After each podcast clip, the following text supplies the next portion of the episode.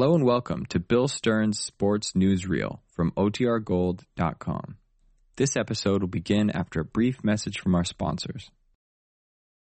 C O L G A T E. Colgate presents Bill Stern. with a Colgate Sports Newsreel.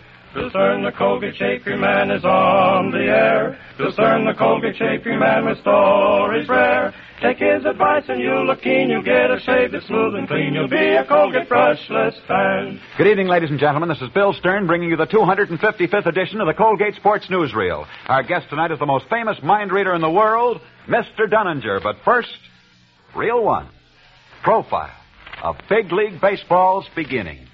Did you ever wonder about the beginning of Big League Baseball, how it came to be organized? Well, there's quite a story behind this. But let's begin the story in the beginning. Baseball as a sport actually began to be popular way back in 1845. Oh, there were no organized leagues then, and only a few teams. One of these baseball teams came out of Indiana. It wasn't the best baseball team in America, but it was the roughest. Was made up of crooks and counterfeiters who could play a little baseball and who decided to travel around the country cleaning up the easy money that the public was willing to pay back in those days to see any kind of a baseball team. However, back in 1875, the public became fed up with these ball players' dirty playing and stopped going to see these crooks play baseball. That meant there was no more money coming in for them. They needed money badly. So one day, they hit on a daring plan. This baseball team decided to go back to stealing, only, believe it or not, this time, they decided to try and steal the body of Abraham Lincoln from its tomb. They'd only return Lincoln's body if they were paid a quarter of a million dollars. It was a fantastic plan. Abraham Lincoln was buried at Springfield, Illinois. And so, on the night of November the 6th, 1876, these former baseball players actually went to Springfield, Illinois, sawed off the lock on Lincoln's tomb, crept inside, and began to steal the coffin that contained the body of Abraham Lincoln when they were caught red handed by the police. But the crooks were not as dumb as you might think. For at their trial, they argued that since there was no law then in Illinois against stealing a body, they had therefore committed no crime. And strange as it seems, they were right. And the most the court could give them was 12 months in jail for disturbing the peace. After they'd served their short sentences, these men came out of prison and again tried to form a baseball team figuring that the notoriety they'd achieved in trying to steal Lincoln's body would make the public curious to again see them play. And they might have started playing baseball again had not all the decent baseball teams in America tried to stop them. And the decent baseball teams did stop them by banding together and forming an organization to keep those crooks out. And that organization of baseball teams was called the National League. And to this day, it's still our major league. And so, Strange but true. Baseball might still be completely unorganized. And we might never have had the National League had not a bunch of crooks tried to steal Lincoln's body. After the National League was organized, and these crooks found out they could no longer play baseball in this country, they left the country for some spot where they could still exhibit themselves, and they finally wound up in South America. For a while they were successful, for South America had never seen baseball before. But one day in Montevideo, a strange thing happened. The whole baseball team became deathly sick with a dreaded yellow fever. One player had caught it and passed it on to another until they all had it. Quickly, they were rushed to a nearby hospital. But there was then no cure for yellow fever. And inside of 48 hours, all nine men were dead. And that was the end of the men who had once tried to steal Abraham Lincoln's body. But what do you think the name of that hospital was where these men died?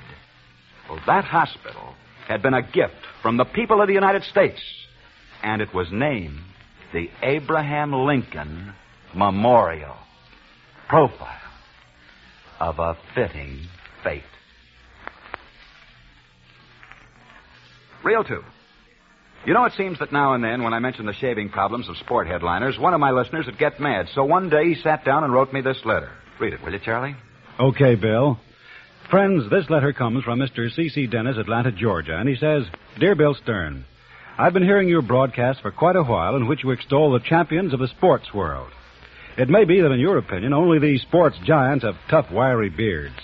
I think you'll find, however, that the small fellows have beards as tough as a Tilden, a Babe Ruth, or the Coopers. Take me, for example. I wouldn't weigh 150 pounds soaking wet, but my beard is heavy, tough, and wiry, and shaving was a torture. That was until I began to use Colgate Brushless Shave Cream. Now shaving is a pleasure. Yes, Mr. Stern, the small fellows have tough beards, too. And that's probably why so many of them use Colgate Brushless, the shave cream of champions. Signed, C.C. Dennis.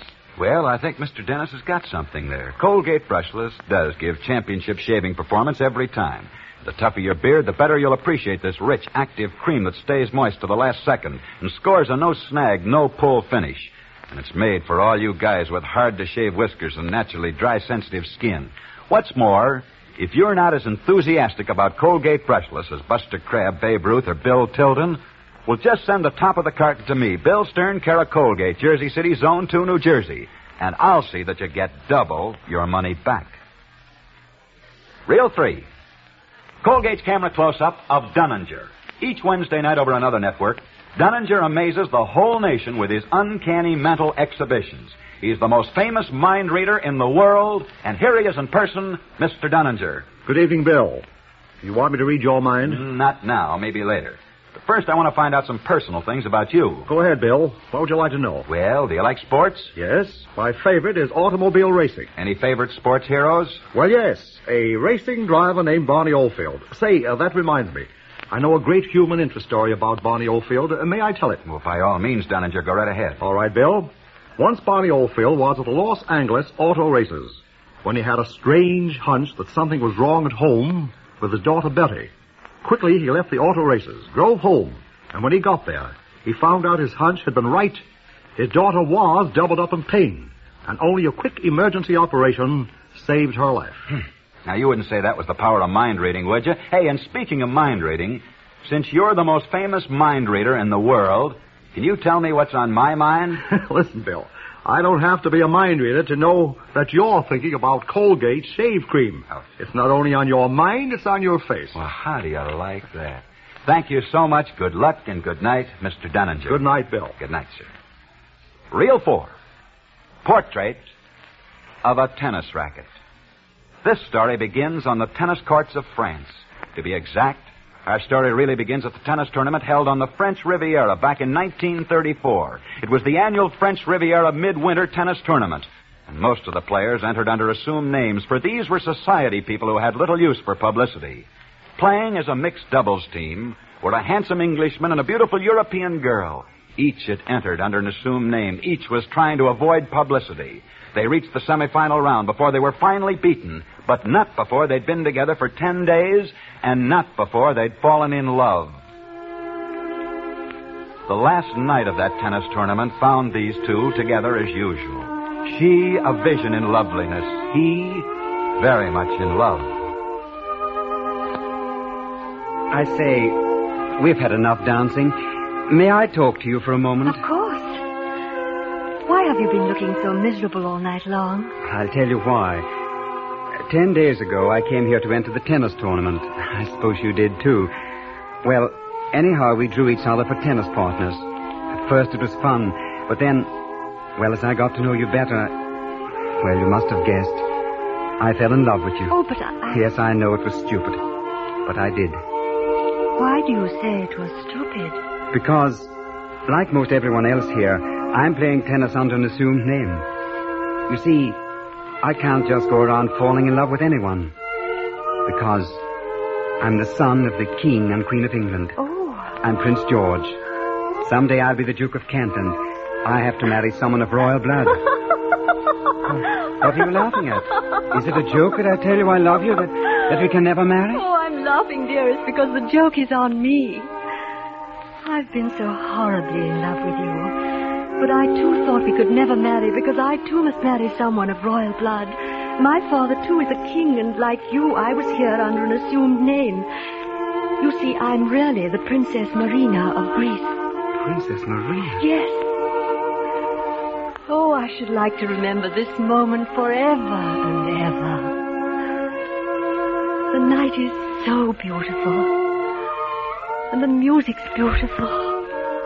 What is it? New by Noel Coward. It's called I'll See You Again. It's my favorite piece. I think it's lovely. Now it's our favorite piece. I shall always remember this night. Always when I hear it. And so, the son of the King of England was married to the daughter of the King of Greece. In the years that followed, they had three children. He became the Duke of Kent, and as the storybooks always end each love story, they lived happily ever after. That is, they lived happily ever after until two years ago, when he was killed. Killed in an airplane crash while flying for the RAF. When the Duke of Kent died, he left behind him a letter. A letter addressed to his wife. A letter which was never made public, but which we read publicly only on this program tonight by special permission of the official British Ministry of Information. And the letter read, Darling, when you receive this letter, I will be dead. For I've left instructions that only if I'm killed in the service of my country is this letter ever to be delivered to you. You and I have lived happy years together. I shall always remember the first day we met. We were partners in a tennis match, and that night we heard a melody that became our favorite. I recall it to you now, dearest, only because its title expresses so clearly the thought that's in my heart. For I know that even though I'm dead, somewhere, somehow, I'll see you again.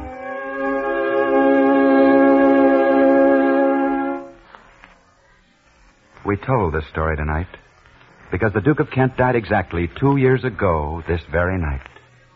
And yet this afternoon, in commemoration of the second anniversary of his death, a strange ceremony took place in England's Wimbledon Stadium, where the English tennis championships are always played. Here, the famous tennis rackets of past champions are kept. Today, another tennis racket was added. It was mounted in bronze, and below it was the following official British government inscription. This tennis racket belonged to the Duke of Kent, and it brought together two of the royal families of Europe.